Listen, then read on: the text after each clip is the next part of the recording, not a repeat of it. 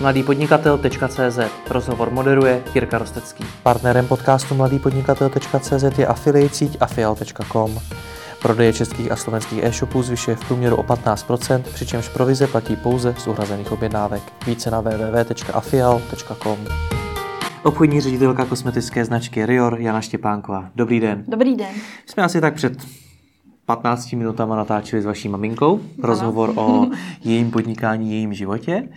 A vy jste přišla s ní a tak jsme se spolu domluvili, že natočíme rozhovory s vámi. Protože velmi improvizovaný. Velmi improvizovaně, nemáme to vůbec připravený, takže uvidíme, kam nás to dovede. No a ten důvod je velmi zajímavý a to ten, že vy vlastně Rior, jakožto jednu z největších českých kosmetických značek, přebíráte. Přebíráte její vedení. Je to tak? Přebírám, ale nevím, kdy ho přeberu. Uh-huh. To je jedna věc. Přebírám ho dlouho, vlastně pořád se učím. Uh, protože já jsem ve firmě, nastoupila jsem v roce 2008, takže už jsem tam, teď budu 11 let. A vlastně jsem pořád připravovaná na to, že jednou přeberu. Vlastně už od malá mi říkali lidi, jednou budeš jako maminka, jednou firmu převezmeš. Ale nikdy jsem vlastně, díky tomu jsem třeba neuvažovala nikdy o jiném zaměstnání a velmi jsem se soustředila na to, abych se učila. Hmm. Nicméně teď to ty věci trošičku urychlilo, mm. protože ten příběh je takový, povídáme si o něm s vaší maminkou v předchozím videu, mm. kde uh, jsme si povídali právě o jejím příběhu, o tom, že se dostala do nemocnice na operaci mm. s páteří a to i poměrně urychlilo to přebírání firmy, jestli, to, jestli tomu mm. dobře rozumím. Ženy se na to ptát nemá, nicméně kolik vám je let? 30. 30 let, jste 11 let v té firmě, to znamená, že od nějakých 19 let? Mm-hmm, přesně tak. Jaký to je být tak dlouho ve firmě? Já nevím, jaký to je nebejt ve firmě dlouho, takže Jasně, dobrá pro, mě je to, no. pro mě je to vlastně přirozená věc. Je to hodně velký nabírání zkušeností, snažím se opravdu hodně vnímat, hodně se učit. Když 19 člověk nastoupí do firmy, tak trošku jsem měla takovou tu polohu neuč orla lítat, všechno mm-hmm. vím, všechno znám, vám tady poradím, mm. což myslím, že jsem za těch 11 let nabrala na diplomaci a na zkušenostech a, a tak dále. Nicméně jako opravdu každý den vnímám, že pořád co se učit, pořád e, nové věci. Je to neuvěřitelné. No ono ještě, ještě je potřeba dodat jednu věc, ta firma je skoro stejně stará jako vy, mm-hmm. je mhm. nějakých 28 let. Taková mladší ségra moje. Mladší no. ségra, takže vy v ní opravdu jste v podstatě od malinka. Ano, ano, ano.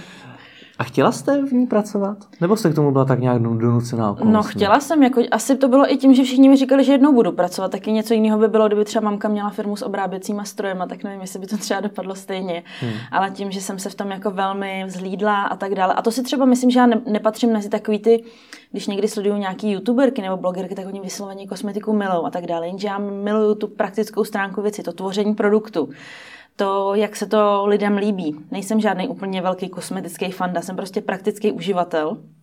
A uh, v té firmě vlastně jsem od tří let, dá se říct, kdy začínala v našem rodinném domku, kde opravdu všude, ve, všude v každém pokoji byla firma. Prostě v obejváku, v ložnici. Jediný pokoj, na který se nesměl šahnout, byl dětský pokojíček. Takže vy jste byla trošku v klidu. no, no, nevím, všude byly telefony teda a začínalo se, já nevím, v kolem sedmí ráno, kdy tam začínal fakt jako velký hluk. A, ale díky tomu já jsem byla i taková jako velmi socializovaný dítě, že jsem věděla, že teď nesmím rušit, teď se musí pracovat, ale šla jsem se třeba i s těma lidma popovídat, tak se mi nějakým způsobem věnovali. Hrozně mě bavilo, byly tam takový 40-kilový kotle, který měly speciální vozíčky, takže na těch jsem tam jezdila jak drak po chodbách a Naopak vím, že v roce 97 jsme dostavil náš výrobní areál v Kišicích u Prahy, nebo u Kladna. Hmm. A najednou jakoby ten barák hrozně stichnul. Hmm. A já jsem byla zvyklá na to, že všude je hodně lidí, tak to mě spíš tak jako mrzelo. Takže jsem vždycky říkala, mám prostě, tak mě vem sebou, máma, já jedu na konferenci, vem mě sebou, jedu na seminář, já bych chtěla jít se mnou, takže jsem měla docela i absence nějaký ve škole, kdy všem bylo jasný, že jako místo výletu do zoo jedu, jedu prostě někam to. A já jsem se samozřejmě jako hrála na to, že tam jsem taky jako velmi důležitá na těchto z těch akcích. Je, chodit, jezdila jsem s ní i na business večeře, což si myslím, mamka vždycky říká, že uh, velký dojem jsem udělala, když mě nosila v náručí, že je uřvaný dítě, tak všichni řekli, tak si tohle vemte, my vám na to dáme slevu a běžte prostě pryč a tak dále. Jak jste vydělávala peníze Já už jako jsem malá. prostě makala a tvrdě. a další věc, že uh, pamatuju si, že jsme chodili na nějaký ty večeře s, uh, s klientama, no a já jsem jednak to teda přiznám, Doufám, že se na mě máma nebude zlobit, ale já jsem tam jako třeba dopíjela víno a tak dále, takže jako jsem pronášela už jako dítě různý moudra. A nebo mamka mi uh, dala takhle bloček a říkala, kresli si. No a já jako dítě jsem prostě měla asi dle pohádek rozdělený svět na dobrý a zlý lidi, takže všichni byli prostě fajn, protože s nimi sedíme u večeře a máme se rádi. A tak jsem třeba nakreslila, jak vedle sebe budeme ležet na hřbitově, což nepochybně udělal velký dojem na naše obchodní klienty. Do dneška mám třeba uh, schovaný takový papír, jak jsem se snažila fixama kreslit nový obaly, jako, hmm. jako designer. Pak si pamatuju třeba, uh, když se fotila nějaká kampaň, tak jsem okamžitě přišla domů, natáhla jsem na, mm, vlastně na skříň prostěradlo, dala jsem tam, otrhala jsem nějaký domácí kitky a posadila do toho výrobky a prostě jsem musela fotit. Takže to taky, prostě jsem strašně chtěla nějakým způsobem pomáhat. I jsem hmm. jako si psala reklamní kampaně, kdy, to jsem myslím, že dávala i na LinkedIn, jako nějakou fotku, že já nevím, letí Superman ve vzduchu a má hrozně vysušenou pleť, takže si musí vzít hydratační krém potom a takovýhle blbosti jsem vymýšlela. Hmm. Tak eh, a hlavně i třeba reklamní texty jsem jakože tyčinka Acne Stop, to je lahvička v němi vodička, takovýhle blábole dětský, ale strašně jsem chtěla pomáhat. Kdy se to začala brát nebo vidět to vážněji, že opravdu v té firmě vybudujete nějakou kariéru a že je proto asi potřeba dosáhnout i nějakého vzdělání, ať už nemyslím třeba na škole, hmm. ale v rámci té firmy a podobně? To jsem vlastně cítila hned, protože já jsem de facto utekla z vysoké školy do firmy s tím, že teď tady budeš rok, budeš pracovat na nějaký funkci asistentky marketingu a potom prostě se někam, uvidí se kam, do jaké školy půjdeš. No a teď já jsem jako od těch lidí, což si málo kdo uvědomuje, že si říkají lidi, no jo, zdědila firmu a tak dále, ale když vlastně přijde dědic do firmy pracovat, tak všichni na něj velmi jako koukají, jaký bude. Bude makat? Nebo to bude lenoch? Bude si vymlouvat? Bude hodně nemocný? Kolik bude chodit do práce? Jak tam dlouho bude? Takže jsem snažila se jako, nebo jít vzorem, to je asi špatný říct, ale prostě ukázat se, že to ve mně je. A že tam fakt nebudu jenom prostě podávat tašky. Jako samozřejmě já jsem myslím člověk, který, když se řekne, tak půjde do skladu přeskládat paletu. Mně to je jedno, ale chci být užitečná, chci prostě ukázat, že něco umím. Takže v té době začal letět prostě online marketing, tak jsem chodila tehdy do H1 na paperkliky, eh, na nějaký Google Analytics se učit a tak dále a prosadila jsem si tehdy první e-shop jako v Rioru, to fakt zvládnem. A tehdy jsem viděla i ty pohledy jako, no tak přijdou tři objednávky za týden, tak si ten e-shop klidně mě, ať nám dáš pokoj. No a potom to bylo, já nevím, 20 za den, že jo, těch prvních, jako v tom prvním týdnu, tak to bylo prostě super a takový to, já jsem vám to říkala, že to bude dobrý. Jo. Hmm. A mamka pak říkala, já už tě asi nikam do školy nepustím. Ono to tady nabralo takový jako jiný, jiný tempo jako s tebou. Hmm. No, takže jsem tam mučila třeba starší kolegy, aby byli víc aktivní. Oni zase mě dávali ty své zkušenosti, jako musíš to víc rozmyslet, tadyhle ty svoje nápady a tak. Takže opravdu jsem se učila jako od začátku a snažila jsem se prosadit a vlastně nikdy jsem nemyslela na to jako kariéra nebo kdy teda převezmu firmu, že bych se na to nějak třásla. Je to velká zodpovědnost, že jo, pořád. Já jsem se naučila hlavně to, že tři, předtím jsem si trošku jako vydupávala názory, ale potom jsem vlastně pochopila, ty nejsiš ten, kdo je tady za to všechno zodpovědný. Kdo kdyby se něco stalo, tak prostě za to bude nést následky. To je prostě furt máma. Takže já se třeba snažím sdělit mámě, že jako uh, si myslím, že to třeba není dobrý nápad, nebo že nápad na výrobek je dobrý, ale že si myslím, že na to český trh třeba není připravený, anebo naopak mamku přesvědčuju, že to se určitě prodá. A vlastně my jedeme s mamkou hodně v, tam, v tandemu. No. A to jsme fungovali i při tom jejím onemocněním, že jsme opravdu byli tým. My jsme teda schopni se i třeba jako pohádat, jakože si vysvětlujeme věci na hlas. Ale myslím si, že to dopadne vždycky jako dobře. Ale uh, vlastně mamka je, což prostě je z toho jejího rozhovoru patrný, máme jak rozjetý vlak. Moje uh, věková kategorie ve firmě nestíhala její tempo nikdy. Ona fakt jako jela jak v rozjetém vlaku. A my jsme prostě byli utahaný a máma hlavně, a už si udělal tohle, už si udělal tohle a tohle a furt jako neustále kontrolovala. Já říkám, tak trochu důvěry, ne, jako samozřejmě, a tohle to nemusí být hned. A proč musíš vidět o tom, kdy se přezouvají pneumatiky na kolech? A proč musíš vidět, v jakém stavu všechno je ve firmě, včetně, já nevím, kávovaru v jídelně. Prostě všechno chtěla vidět.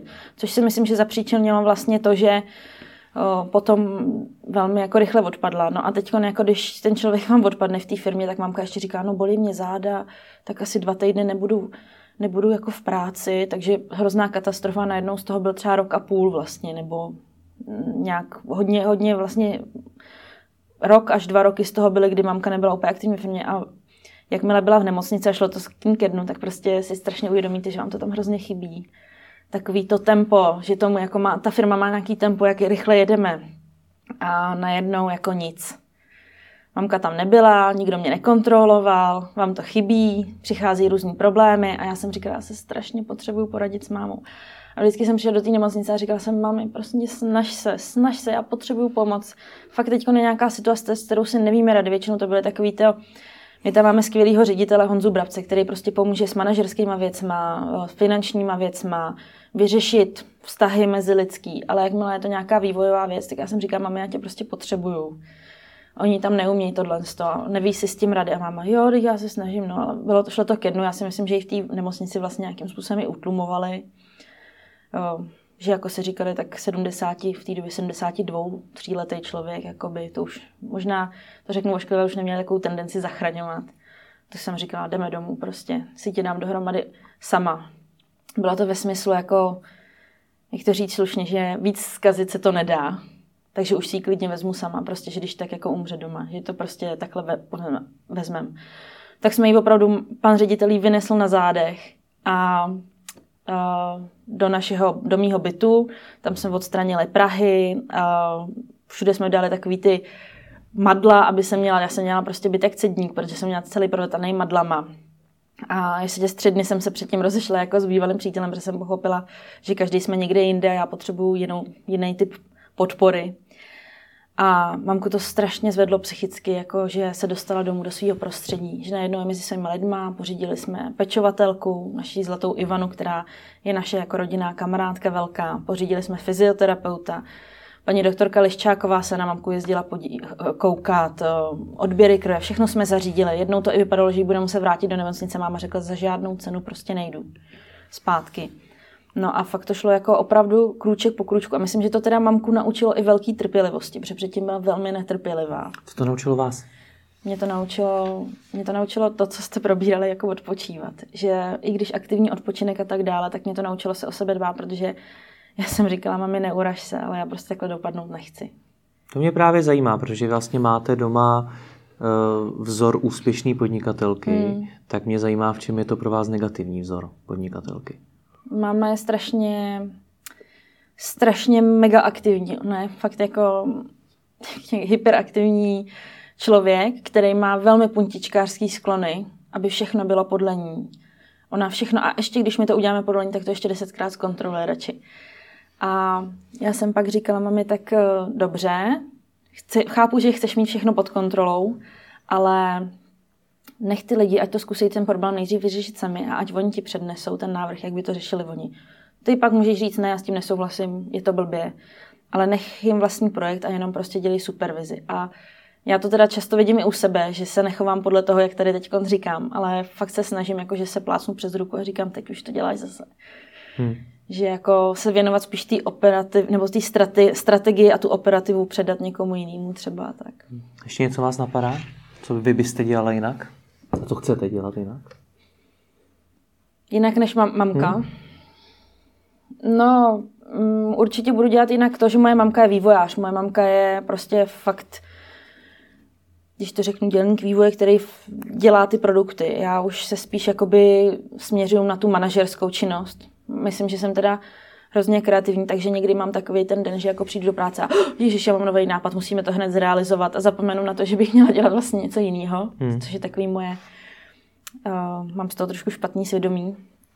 Uh, ale vlastně ne jako mamka je pro mě velkým vzorem, takže hmm. nechci dělat nic jinak. A naopak se mi líbí, že ona fakt si vede jako poctivě, Že to nikdy nebylo takový to, uděláme tady velk, vyhypujeme tu firmu co nejvíc a pak ji prodáme a vyděláme a budeme bydlet na Bahamy nebo něco takového. To vůbec nikdy. Prostě to je naše firma, je to naše rodinný stříbro. Jak jsem říkala, je to fir- ta firma jako moje ségra a snažíme se ji udržet. A samozřejmě máme tam i prostě skvělí lidi, jako když přijdete k nám do firmy, tak tam je jiný prostředí. Tam je prostě cítit ten duch rodinné firmy. Hmm. No, teď jste říkala, že vy se zaměřujete víc na tu manažerskou práci, mm-hmm. maminka se víc zaměřila na ten vývoj. Tak proč? Proč nejdete stejnou cestou jako ona a nezaměřujete se na ten vývoj, protože z toho rozhovoru s ní mm. jsem pochopil, že to je možná to nejdůležitější. A mamka vždycky říkala, vývojáře si vždycky seženeš, ale není to úplně pravda. Um, myslím si, že ta firma má v, těch, v tom vývoji strašně dobrý základy. Vlastně ty výrobky, co vyvinula mamka nebo pak její nástupci, tak to jsou strašně dobrý jako emulzní základy, z kterých se dá vycházet vždycky. I nám to potvrdí prostě lidi z vysokých funkcí státních, kde, který se zabývá kosmetikou, řekne, vy opravdu si na té kosmetice dáte záležet, přemýšlíte nad těma surovinama tak, aby tam fungovala nějaká jako synergie mezi nima, aby fungovaly takhle. A prostě na to jste vlastně s mamkou narazili taky, je vybrat si ty správní lidi, což prostě já nevím, jako, jak na to. To prostě, až, na to, až někdo vymyslí, jak na to, jak si vybrat správní lidi, tak to bude Bůh, protože vývojáři jsou, je jich vlastně docela dostatek, musí se ale vít praxi, ale ten člověk musí být dravej. Musí být dravej a musí chtít, nesmí se bát, protože desetkrát vám něco v tom vývoji nevyjde, po jedenáctý se to stane, ale vyhodíte prostě spoustu hmoty, protože mnohokrát je to pokus omyl, je to prostě věda, věda a vývoj. A prostě setkali jsme se v poslední dobou s tím, že ty, teď to řeknu jako na rovinu, ty lidi nemají koule. Prostě oni se bojí, netroufnou si, jsou opatrní, mají pocit, že se to měli naučit líp, ale prostě ve škole se naučili teorii a ta praxe teprve přijde a oni musí mít určitou dravost. Ale zároveň, teď bych jako řekla, když si vezmete Sheldona Coopera z teorie velkého třesku, tak ten člověk musí být nějakým způsobem lidskost musí vědět, že bude komunikovat s člověkama na varně, s, člo- s lidma na, uh, prostě na adjustaci, kde se ty výrobky plní, s mistrem výroby, s marketingem, který bude potřeba vysvětlit nějaký pojmy a musí v sobě mít nějakou lidskost. Tož někdy, a už jsme na to taky přišli, že ta lidskost je tam hrozně důležitá a to, aby to byl týmový hráč. Protože pokud je to individualista, tak je to velký špatný. Teďka mluvíte o tom, že ty lidi nemají koule z rozhovoru hmm. s vaší maminkou. Tam zase vyplynulo, že úplně by neměli riskovat, nebo není dobrý v tom podnikání třeba tolik riskovat. Hmm. Nejde to proti sobě? Ne, myslím si, že ne, protože uh, riskovat se může, ale musíte nad tím prostě přemýšlet. Uh, musíte nad tím přemýšlet, musíte mít nějaký rozum. Vědět, že tenhle risk se vám, nebo vědět, risk nevíte nikdy, že se vám vyplatí, ale musíte tomu věřit. A prostě když my třeba se setkáváme, děláme i privátní výrobu, setkáváme se s lidmi, kteří k nám přijdou a řekne, my chceme udělat kosmetickou značku, ale chceme ji prostě vyrobit od vás, pod naším brandem a tak dále. A teď vlastně vidíte, jak ty lidi jsou strašně naivní.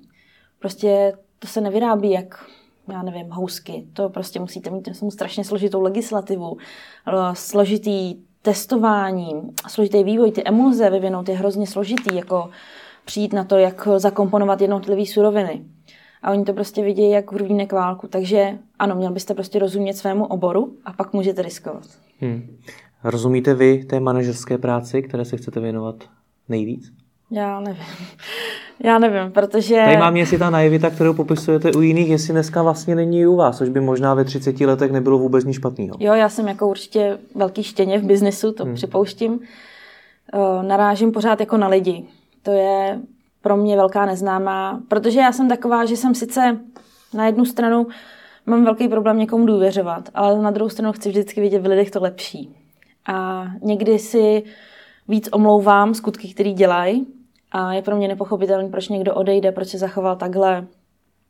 I když nad tím nechci ztrácet energii tím přemýšlením, tak prostě vždycky 14 dní minimálně tomu věnuju a přemýšlím, proč se tohle stalo. A začnu i takovou tu sebereflexi hlubokou, jestli já jsem neudělal někdy chybu, jestli jsem to měla udělat jako jinak a tak dále. Samozřejmě učím se. Nejvíc mě učí to, že prostě můžu mám koukat pod ruce, panu Brabcovi, ale i jiným lidem z oddělení, který mají pod sebou lidi a koukám, jak oni, jak oni prostě si vedou ve svém oddělení. Přiznám to prostě, koukám na motivační videa nebo na motivační, na zkušenosti jiných podnikatelů, ale nevím, jestli ty zkušenosti jsou úplně přenositelné. taky mi přijde, že některý jako podnikatelé jsou trochu kecky. A já nevím, chtěla bych mít lepší time management, chtěla bych být efektivnější. Kolikrát sleduju na tom, jak sleduju tomu, jak se vyhnout pro prokrastinaci a pak zjišťuju, že prokrastinuju právě těma dle videama, že bych mohla být daleko produktivnější, prostě běžní věci.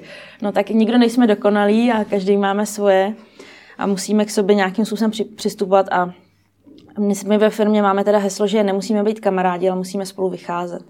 Ale i tak Nemusíte bych... být kamarádi. Nemusíme to znamená, být... že můžete být i nepřátelé. Můžeme být. No, myslím, že to tak i někdy bylo, ale myslím si, že třeba teď máme tu firmu fakt jako hezky postavenou, že tam ty kamarádi víceméně jsme, nebo tam máme takový přátelský prostředí. No, hmm.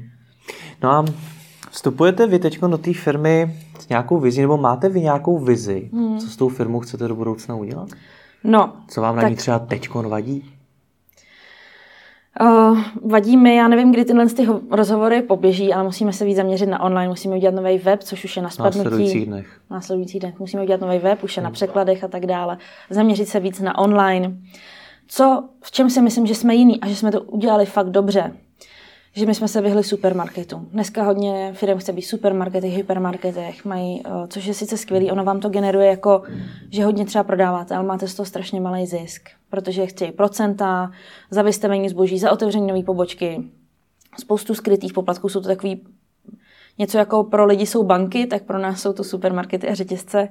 A my jsme si vlastně vybudovali síť na tom nezávislém trhu, Uh, takže máme, já nevím, soukromí drogery, soukromí prodejny, uh, zdraví výživy a tak dále. A v tom jsme si vybudovali velmi jako silnou, jak mluvila mamka o těch, že máme pět noh, který chceme diversifikovat, tak to jsme si vybudovali fakt velkou síť, že máme přes 800 prodejen, uh, který jsou schopní, když nemají všechno zboží, tak jsou schopní doobjednat a tak dále. Chceme víc rozvinout zahraničí.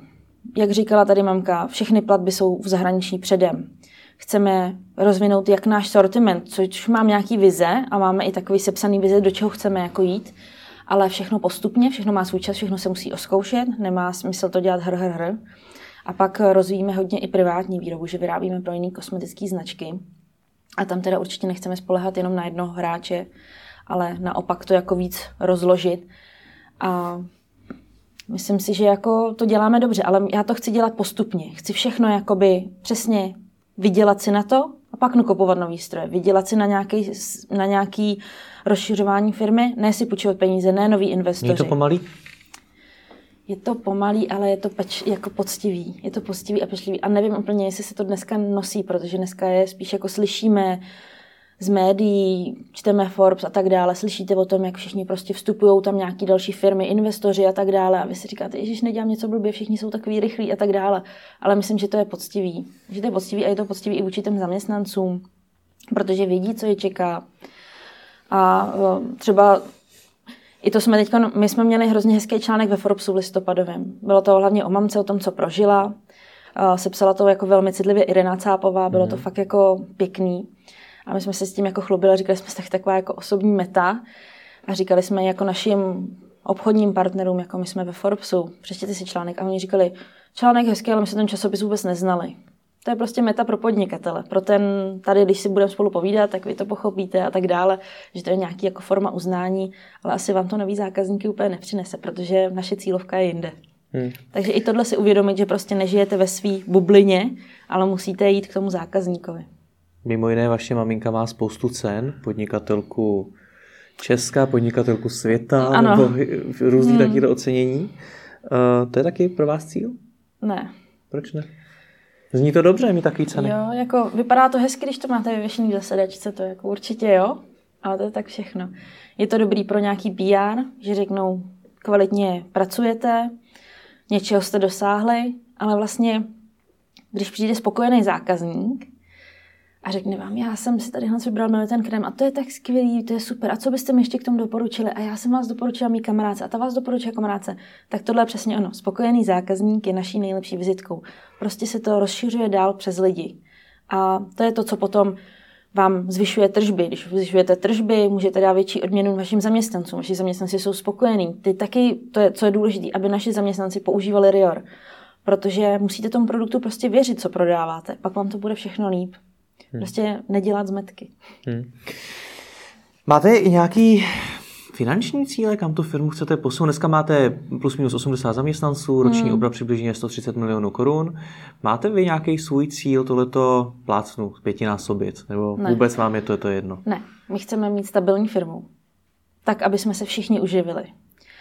Vůbec nemám takový to, my to vlastně ani nevyhlašujeme nějaký, budeme růst o 20% nebo něco takového nebo bude mít 100%. Ono to strašně hezky zní v médiích, ale není to tak. Já chci udržet uh, firmu pro další generace a pro, aby zaměstnanci u nás fakt byli rádi, ale vlastně na to uživení nám to takhle stačí. Když budeme zvyšovat mzdy zaměstnancům, tak to bude paráda.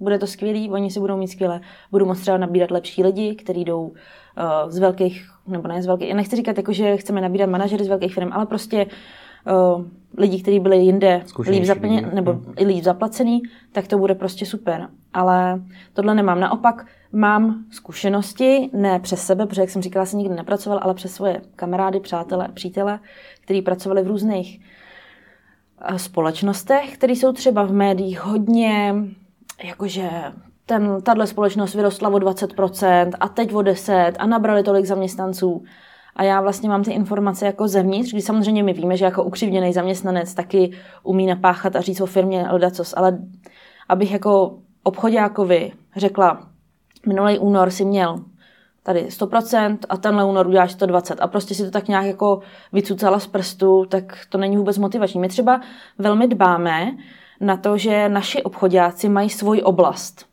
Což v jiných firmách je opravdu, že oni rozhodí obchodáky a řeknou, teď si tady prostě nějak pracujte, konkurujte si a uh, prostě fungujte, kdo budete mít nejlepší tržby a máte tým lídra a budete prostě uh, a jako hypujou to strašně moc. No tak uh, to my neděláme. Každý náš obchodák má třeba vlastní oblast a je to z toho důvodu, že oni jsou schopní se mezi sebou poradit. Oni řeknou, byla jsem u téhle paní, zafungovalo mi tam tohle, ukáz- prostě jeden stojan mi tam vydělává náš Riorovej víc než devět eh, stojanů, který tam mají od nadnárodní značky. Ale paní si to třeba neuměla ani spočítat. Jako je to podnikatelka, neuměla to. Takže my jsme jí řekli, podívejte se, vy s Riorem jako rostete a my vám dáme tady z podporu a my vám zadarmo uděláme polep na výlohu. A nechtěli byste do, do regionální tisku. A oni si takhle mezi sebou ty obchodáci vlastně poradějí na našich poradách. Říká se, že porady jsou jako zlo, ale myslím si, že u nás to tak není. Naopak já třeba jsem zjistila, že někteří naši obchodáci jsou vystresovaní z toho, že mají na poradu. A já jim říkám, já jsem taky vystresovaná, když mám jít na poradu, protože já vám tady taky reportuju, co jsem za ten měsíc udělala. Eh, zase vám, co jsme, jako s čím jsme pokročili, nebo naopak na čem jsme se zasekli. Uh, takže tohle je prostě důležitá podle mě ta firmní kultura. A když potom vidím, že v těch firmách, které jsou třeba hodně vzývané v médiích, že jsou velký a rostly a tak dále, tak já nevím, je tam, eh, hodně se tam střídají ty lidi, je tam velká prostě fluktuace, nikdo jako neví, konkurujou si a tedy, tak eh, to by mě asi netěšilo a myslím, že tam ty lidi to taky netěší. Hmm.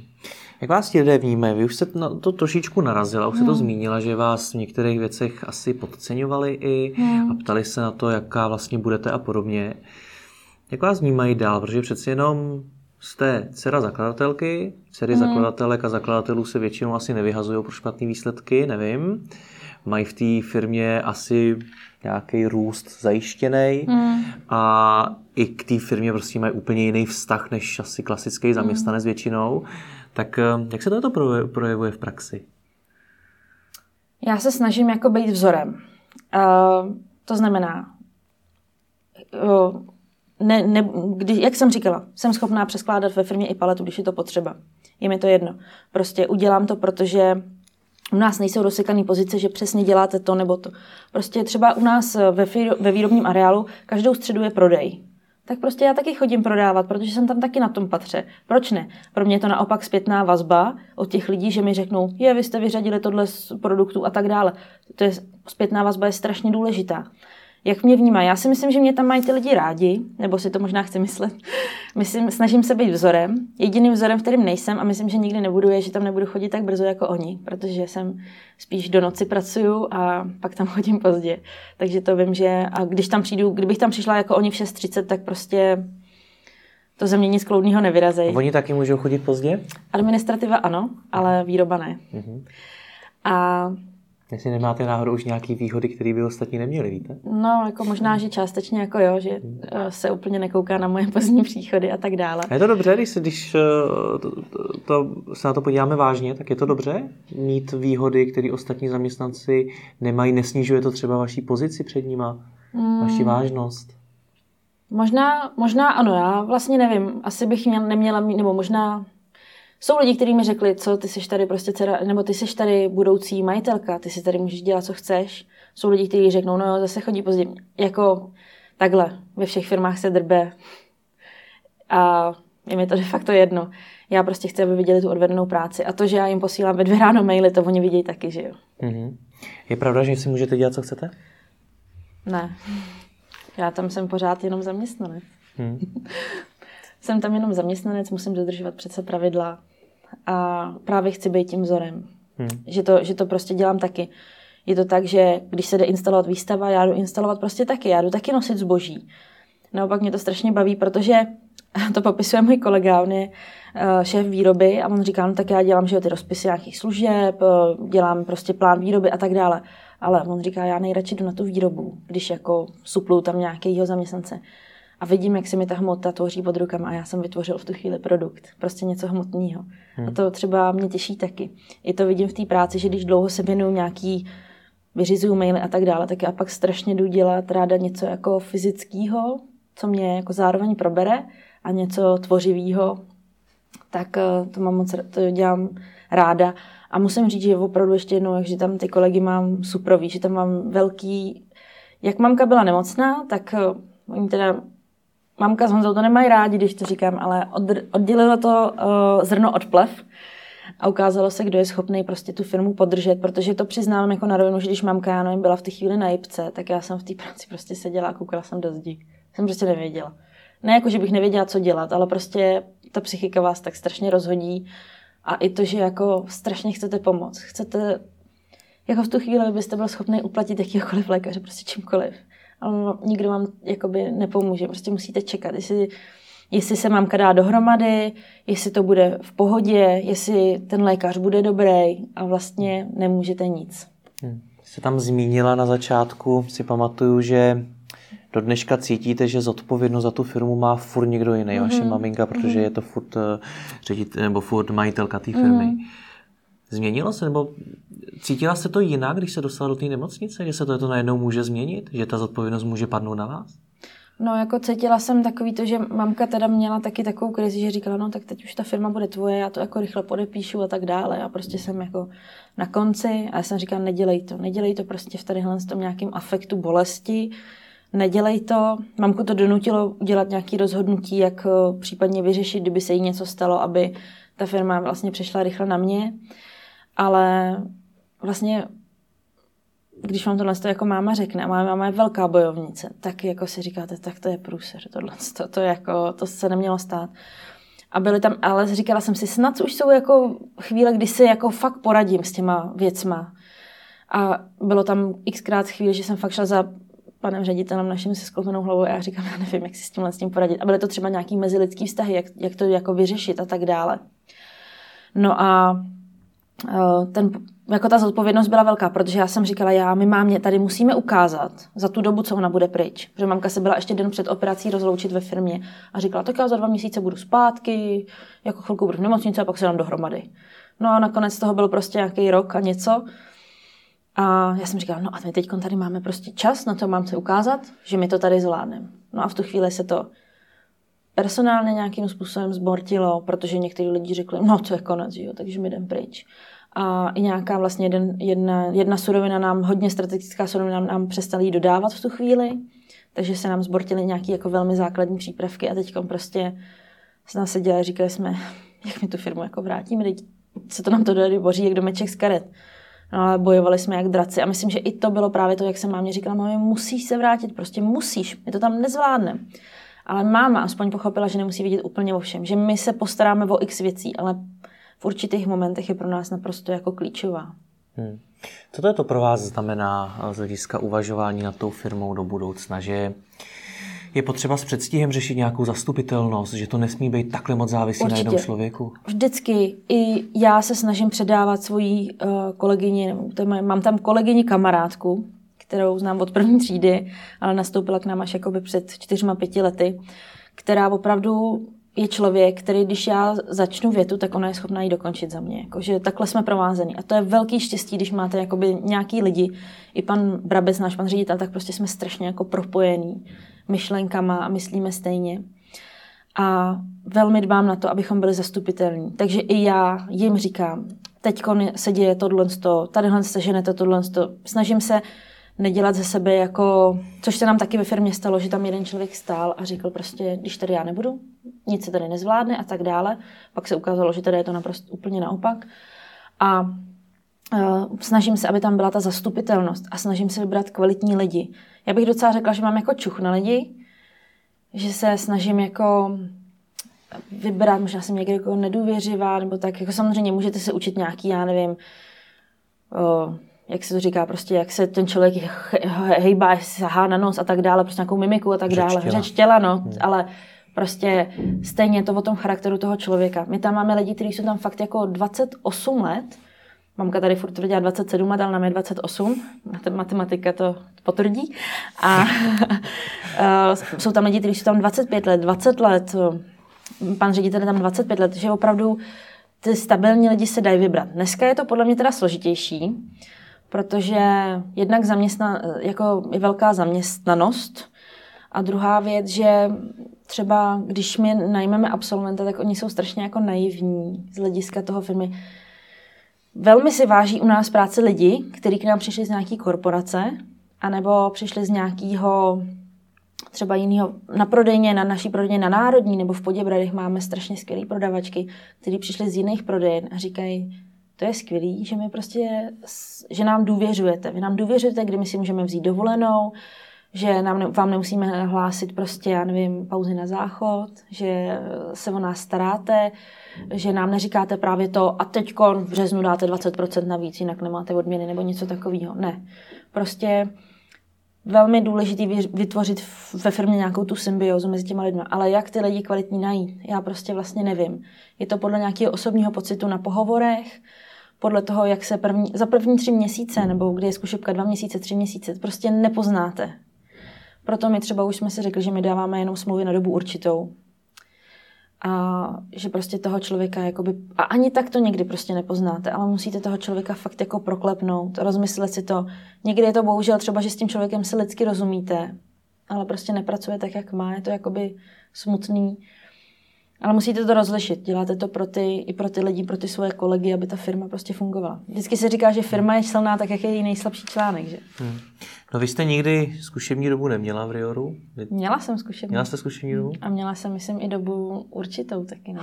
no nicméně, já to spíš myslím z toho pohledu, že vy i z toho, co popisujete, tak to působí tak, že máte tu budoucnost nalinkovanou. Mm. Že prostě strávíte ten život v jedné firmě, mm. kterou budete někam budovat. Sama jste řekla, že ji chcete připravit na další generace.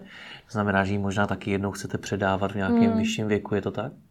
No, ráda bych. A proč? Není to, není to na jednu stránku škoda vědět, vědět, že strávím celý život v jedné firmě?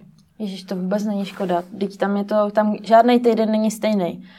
Já jsem, já si vždycky snažím plánovat program jako velmi pečlivě. Mm-hmm. Samozřejmě jsem vyzkoušela spoustu aplikací na plánování času. Koupila jsem si i takový ten, jak si dáte na stůl, jakože tam všechno naplánujete. A nakonec nejvíce mi osvědčilo to, že tady nemám tetování, mám tady napsáno na ruce prostě propiskou, co si mám vyřídit, protože jinak prostě ignoruju všechny aplikace a tak dále, všechno to vypustím z hlavy. A tam žádný den není stejný. A když si ten program naplánuje, mě to nikdy nevyjde, takže si to takhle naplánuju do toho svého diáře, jako by na tom stole, do toho plánovače a v pátek odcházím a říkám, tak, tak já to nebudu ani odtrhávat za týden, to zkusím znova prostě. Jo. Tam vždycky je nějaká nenadálá situace. Tam opravdu neexistuje, že by, uh, že by se něco dělo stejně. Vždycky je tam mimořádná situace a tak dále. A proto jsem tam často tak jako dlouho do noci a tak dále. Máma mi kolikrát v 10 večer volá do firmy a říká, okamžitě běž domů, okamžitě domů, jestli nepůjdeš domů, já nechám vám vypnout elektřinu. A já říkám, mě to úplně jedno, mám notebook, že jo.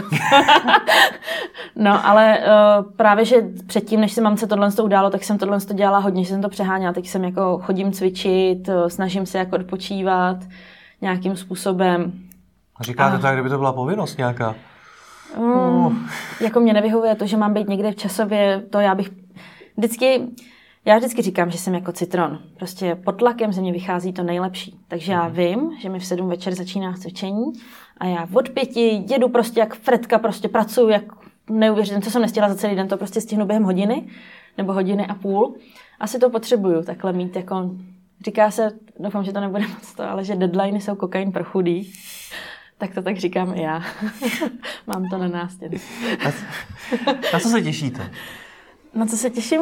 Jako teďko nejbližší V firmě. Ve firmě?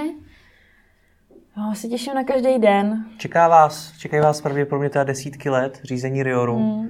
Tak na co se v tom se, těšíte?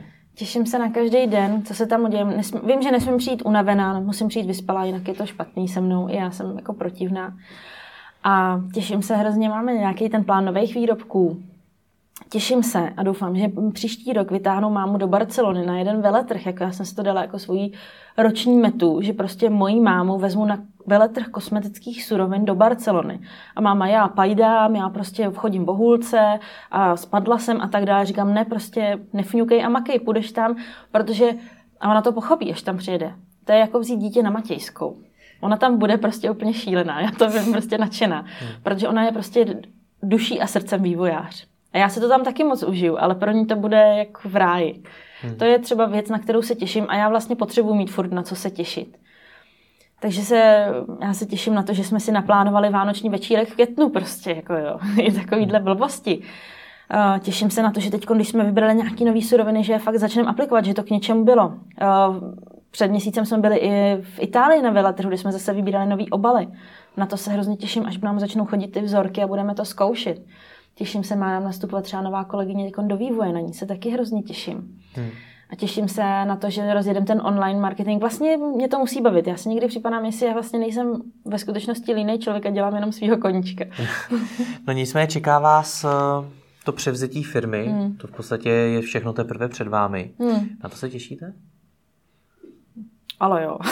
Ale jo? Ale jo, těším to se. Mám tam, mám tam ten... Jako Itálie. No, protože, protože uh, nevím, no, jakoby, já jsem zvyklá na to, že mamka 10 let tvrdí, za dva roky už jí to předám. To tvrdí 10 let, takže prostě nepředá. Takže nevím, já nevím, jestli to bude vlastně jiný. Bude to větší zodpovědnost, ale mám tam prostě ten kvalitní tým, si myslím. To, že někdo občas odejde a tak dále, s tím se prostě musí počítat.